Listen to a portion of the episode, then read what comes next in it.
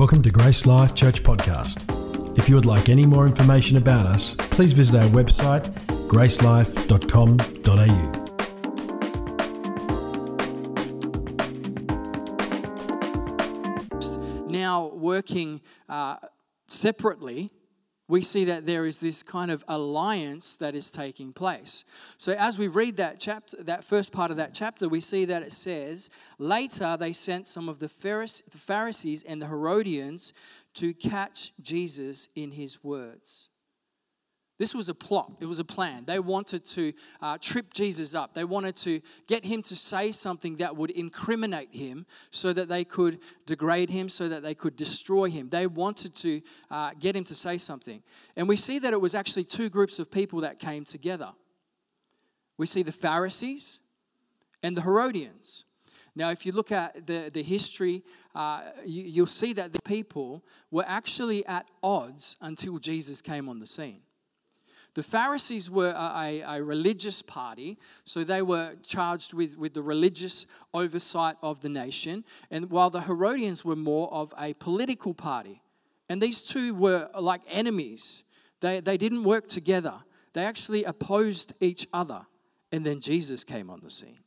And we read earlier in Mark chapter 3 that uh, the, the Pharisees and the uh, Herodians got together to form an alliance to destroy Jesus. This is some sort of unholy alliance that they've brought together. Is it, it, it, takes me it takes me back because you, you see that that uh, one group is not powerful enough in and of themselves to oppose the king, and so they try to group up. They try to bring together their to work together for the same uh, cause. But we've got to be encouraged because our God is much more powerful than any kingdom of this world, any other sphere.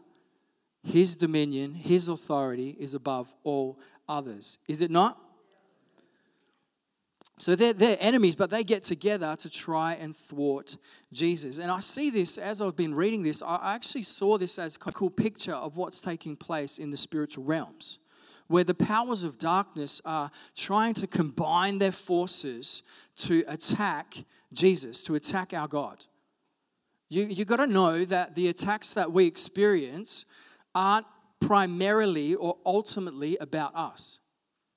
We experience opposition because we follow Jesus.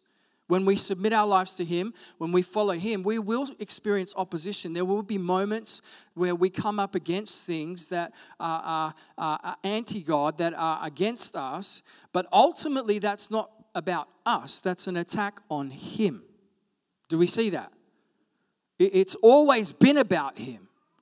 And empires have risen, kingdoms have been built, governments have, have, have risen, and then they've all fallen but they have an attack or a plan against God Himself. And so we see these two groups coming together to plot and scheme to try and take down Jesus. You got to be encouraged this morning that all of the combined powers of hell still cannot get victory against Jesus. He has overcome all of the combined powers of darkness. He has put them to a public shame. He has overcome them, He has defeated them. Victory is Jesus. Is, is. It is His. Amen? Are you with me?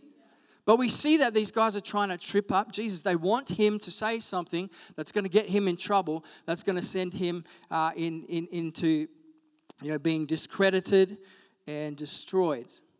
We got to know that it's against all against Jesus. So with that, don't take things personally. You know, when the attack comes against you, when opposition comes against you, it's just, just remind yourself this isn't really about me, it's about Him. And He is the one who is victorious. So I'm going to hide myself in His victory, and I'm going to stand strong and be courageous and honor Him in my decisions, in my life. It's not just, uh, don't take it personally.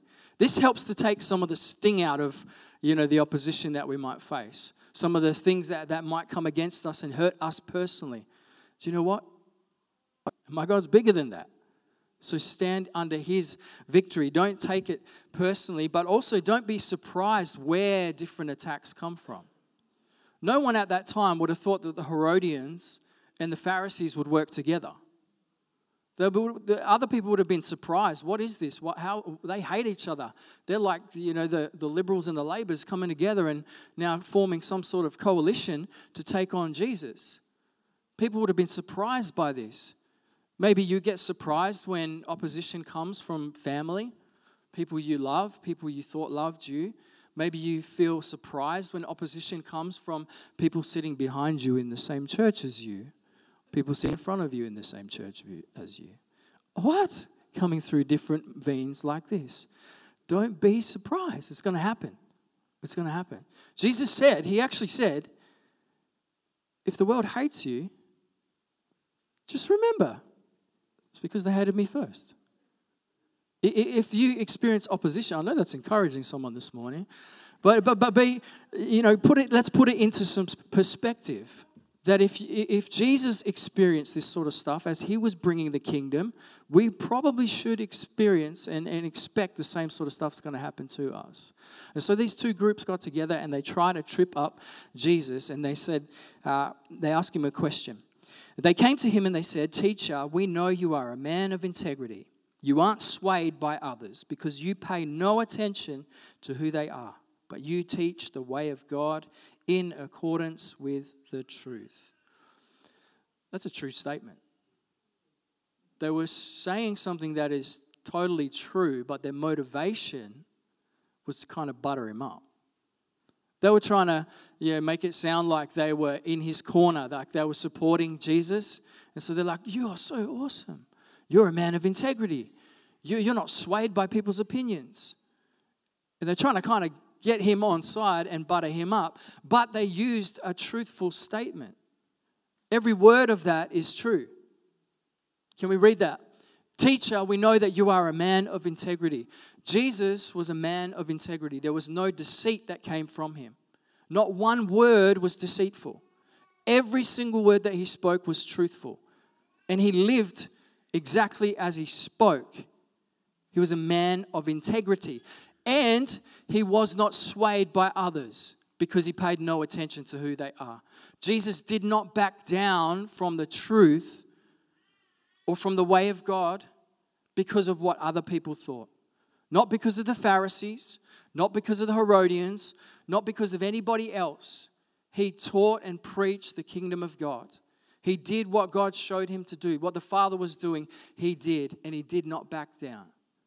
He did not let anyone else's opinion sway him from the left to the right.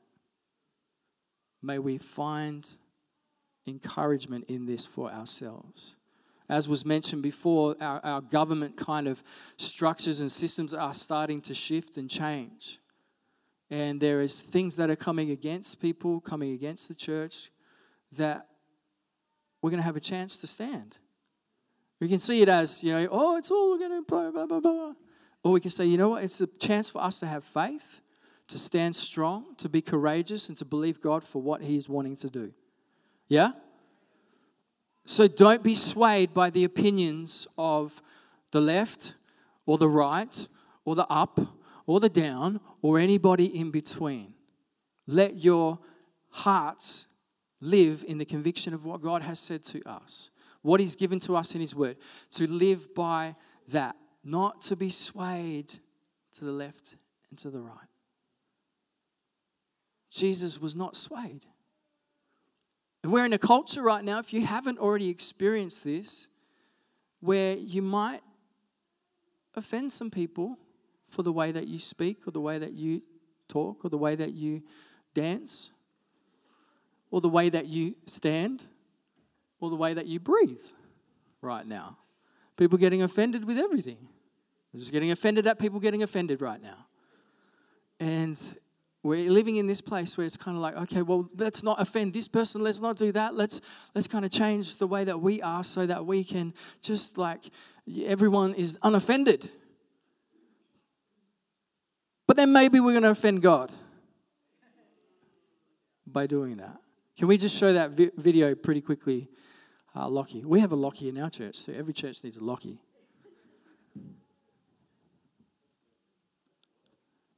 I apologize for using the phrase uh, Chinese whispers. I appreciate that this is deeply offensive to the Chinese. Uh, I, completely understand why they went totally mental. I'm delighted uh, to be joined by a mental health campaigner to witness my apology for using the phrase, they've gone mental. I can see some of you surprised that I'm apologizing, but no. Gone are the days when getting an apology out of me was like getting a fiver out of an Aberdonian, eh? I would like to apologise uh, to the largest Aberdonian community, the Aberdonians. Uh, I do understand that uh, Aberdonian feelings are important. I'm surprised actually that our diversity officer didn't make that clear to me. Honestly, sometimes around here it's like the blind leading the blind. I would like to apologise to Scotland's blind community. I hear your concerns, and I promise you they will not fall on deaf ears. I would like to apologise to the deaf community. I would like to say sorry. When I realised what I'd said, I honestly I had a fit. I apologise unreservedly to all of the epileptics in Scotland for my use of the word fit. I, I completely understand why you've got a bee in your bonnet. I would like to apologise to anyone uh, connected with bees or the wider bee community. Bees, indeed, are a vital part of society. I tried my best to get to a statement that, that wouldn't offend anyone. I, I really did. But do you know when, when me and my advisors get together, honestly, it's like two bald men fighting over a comb. I would like to apologise to Scotland's bald community, of which I am a member. I would like to apologise and exonerate myself. Chief, I'm sorry. Chief, you're forgiven. I was particularly pleased with my final apology because I could uh, apologise and accept the apology at the same time. I do like to kill two birds with one stone. I would like to apologise to the entire avian community for my cruel and insensitive words. I'm sorry. There you go. You can offend anyone with anything nowadays, but so let, let's let's be, you know, not not afraid to speak truth, to love people, to to stand for Jesus wherever we are uh, people may get offended, but that's okay. Don't be swayed. Don't be swayed. Don't be swayed. Uh, we see there that Jesus is not swayed by public opinion, but you teach the way of God in accordance with the truth. Be committed to Him and His truth. You know, if you offend people because you're a jerk, that's a different story. If you offend people because you're rude, arrogant, you're you know, demeaning, then that's probably something you need to work on. But if people are offended because we stand for something, we believe something, we, we, we love Jesus, then be okay with that. Don't be swayed trying to fit into what everyone else would feel comfortable with or would like.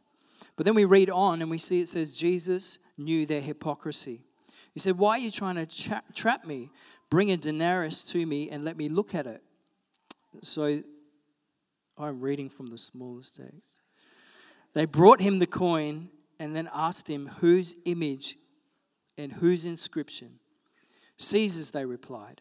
Then Jesus said to them, Give back to Caesar what is Caesar's, and to God what is God. He knew the hypocrisy. He saw into what they were trying to do. And it didn't really matter what he answered either, because we see later in Luke, when he's brought before the assembly in Luke uh, 23 12, it says, The whole assembly rose and led him off to Pilate, and they began to accuse him, saying, We have found this man subverting our nation. He opposes payment of t- taxes to Caesar and claims to be a Messiah king. They, he, they took something that he didn't even say, and they used that against him in the court. So they weren't after a genuine answer. They were trying to trap him, and Jesus saw into that, and he is a smart cookie. Jesus is very, very smart, isn't he? He knows a few things. And he saw what they were trying to do, and he kind of on them. He says, All right, then you want to ask the question about, about uh, taxes and paying taxes, then just give me a coin. Now, we might have to think about that, that, the context of that question because they asked him, is it lawful to pay the imperial tax? Now, we may need to flip that because in our system, it would be unlawful not to pay the tax. And so, just to understand what has taken place, is that the, this nation has actually been occupied by the Romans. They have been taken over by the Romans. And so now they are paying a tax to the Romans. Give a, a consideration if it was, uh, you know, so Australia was taken over by, I don't know, Tasmania or something. Tasmania came and I know it's part of Australia. don't get offended, please, any Tasmanians. I'll give you a high six. No was taken over by some other nation. And then they uh, then said, Look, you're no longer Australians. Now you have to come under this nation. And in doing that, you're going to have to pay tax to this nation. You actually have to give money to us. That would be a difficult thing to, to understand. It would be hard to live in that system where you lose your rights as an Australian, but you also don't have the rights of the nation that has overpowered you. And so then they're giving tax to the Roman Empire. They're actually paying to give to be under occupation. And so they're like, is it lawful for us to not pay it? And this was the debate that was taking place at that point in time. There were certain groups, which were like the Zealots, who had said, nah, we're not paying anything to the Romans. We're, we're, we're, we're, we're not paying anything to them. And then there were other groups, like one of Jesus' disciples, Matthew, who was Jewish but then had been employed by the Romans to become a tax collector. And so he was despised by the Jews because of the role that he was playing in taking money from them and giving it to the Romans. So this was actually not a matter about tax, this was a question about lordship. Because every time they gave tax to the Roman Empire, they were affirming that they were the government that oversaw them. And so they were asking this question, which is not really about tax, it's really about lordship. And Jesus' answer is give me a coin and let's have a look at the coin. And let's have a look at the, the, the image that is on that coin. Now, the image on that coin at that time was Caesar. And there was an inscription around that coin which says, if anyone can interpret, Anyone got the gift of interpretation? There it is. I'm not trying to read the top bit, but Caesar Augustus Tiberius, the son of the divine Augustus. And then on the back of that coin, you like that one? On the back of that coin, it said Pontiff Maxim or Pontius Maximus, highest priest. And so even this coin that was printed by the Roman Empire had the image of their Lord who was also seen as the high priest. And so, even in their hands, they were carrying this constant reminder that there is this other who is supposed to be called the Lord. And so, in feeding into that, they were like, there, there was a, uh, they wanted to get away from paying these taxes, not because of the money, but because of the lordship. And Jesus is like, well, whose face is on it? Caesar. Then give to him what is his. But there was no full stop after that. Because then he gets them. I mean, they're trying to trap him, and now he gets them. And give to God what is God's. That little coin with that little image and that little inscription, that, that's Caesar's anyway. He printed it, he oversees it, you can give it back to him. But give to God what is God's. What is God's? the whole of your life. What is God's? Your worship. What is God's? Your, your praise. What is God's? What is rightly God's? Your obedience, your life. So do that, give the, give the coin, give the tax to Him, but at the same time, give your whole life to God. Because whilst there is an image on that coin, there is also an image on your life you have been imprinted with the image of a God who loves you, of a God who is sovereign, of a God who is all powerful. And so give the coin with his image on it to him, but give the life with his image on it back to him. It's not a question about taxes, it's a question about lordship. It's who is the Lord of your life. Because You can give to Caesar. You can live in whatever uh, system, whatever government, whatever, whatever nation that you want. But first and foremost, you are not a citizen of that nation. You're a citizen of the kingdom of God.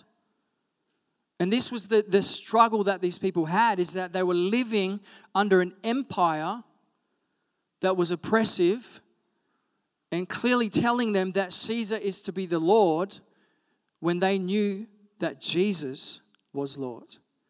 And Jesus is like, no, give that to him, but give the rest of your life back to God because that is rightfully his. There is an increasing pressure to live in the kingdom and to live as a citizen of the kingdom. We are not of this world. We're not meant to blend into this world. We're meant to stand out from this world so that people see the Jesus in us and want what the world can't give them. Want to see the Jesus that we have and to, to, to have him as well. That, that, that's the whole purpose of us being sanctified and set apart is we're set apart from, but we're also set apart to. We're set apart from the world, set apart to God. And so he is Lord. It's not a question about taxes. It's a question about lordship. And so today we're not asking about the denarius, we're asking about our lives. Will you give to God what is God's? Will you give your heart to Him? Will you give your worship to Him? Will you give your life to Him? Because that is rightfully His. And maybe we find that attention. Maybe we find that a struggle. Maybe there's certain areas in our lives where we're like, you know what, Jesus, you're Lord, but I'm kind of looking after this bit. I'm, I'm still in control of this bit. I, I still want to oversee the leadership and the lordship of this bit.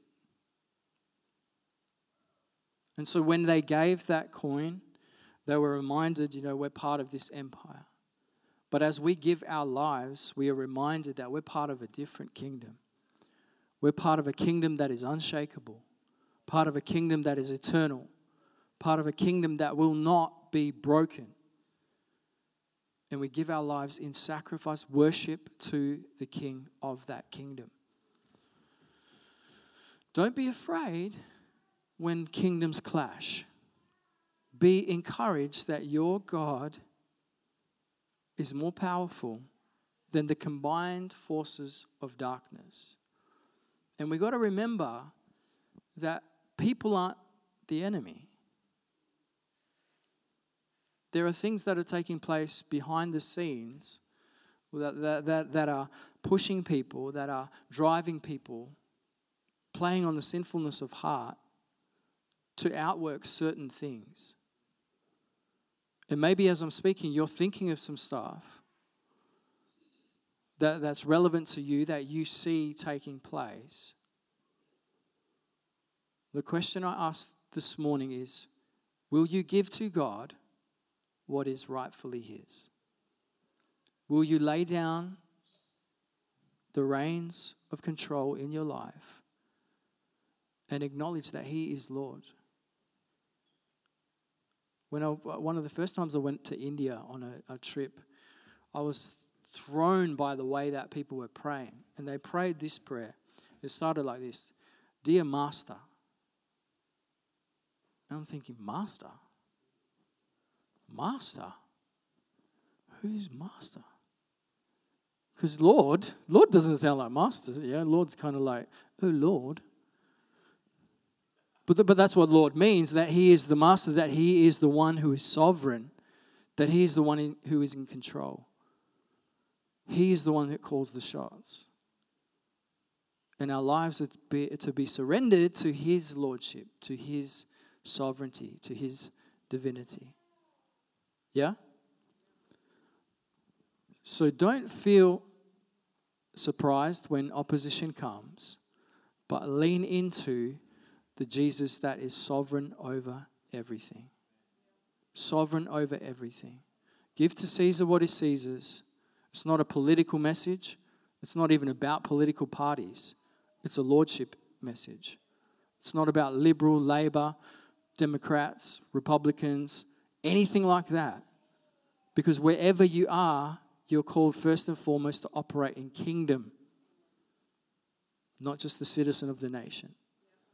First and foremost, citizens of the kingdom. Give to Caesar what is Caesar's, but give to the Lord what is the Lord's.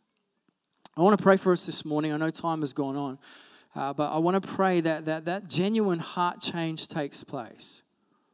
That we, we don't just grit our teeth and say, Yes, Jesus, you're Lord, so I'm going to listen to you. But our hearts are changed to say, God, I want nothing other than your will to be done. I actually want to see your kingdom come in every single area of my life. And so I'm going to hold my heart before you and ask you to do the work that only you can do in it to bring me to that place of surrender to your will and to your purposes. So, Father, we just thank you for the time we've had this morning. God, we thank you for uh, the songs that we've been able to sing together. Lord, we thank you for the encouragement we've had from uh, our friends in, in youth care. And Lord, we thank you for the reminder again that you are the Lord of all. And God, in a place, in a society that, that is you know, desiring autonomy, that is putting at the highest value independence, we understand that our culture is at odds with the way that you call us to live. But we desire to yield our hearts to you, to yield our lives to you not just parts of our lives, but the whole of our lives. We thank you that within us is the image. And we thank you that the inscription is on our hearts. That you have called us to be your people. God, we, we, ask for the grace to be able to lay down those things that may be at war with you in our own hearts. We ask for the grace to lay down the striving, those desires for wealth, the, the, the struggle for independence. God, we pray that you would give us the grace that we need to lay those things down, and by your Spirit, you would do work in our hearts. That we would be able to say, Jesus is Lord. And the, the payment, I guess, of our lives would be in worship. That we would sow our lives in worship of you. That we would give only praise to you not to anyone else, not to any other system, not to any other structure, but to you and you alone, for you deserve our praise. You deserve all glory and all honor. And we thank you again for showing us. We hope you've enjoyed listening to this podcast from Grace Life Church. For more information about us or any of our services, please visit our website at gracelife.com.au.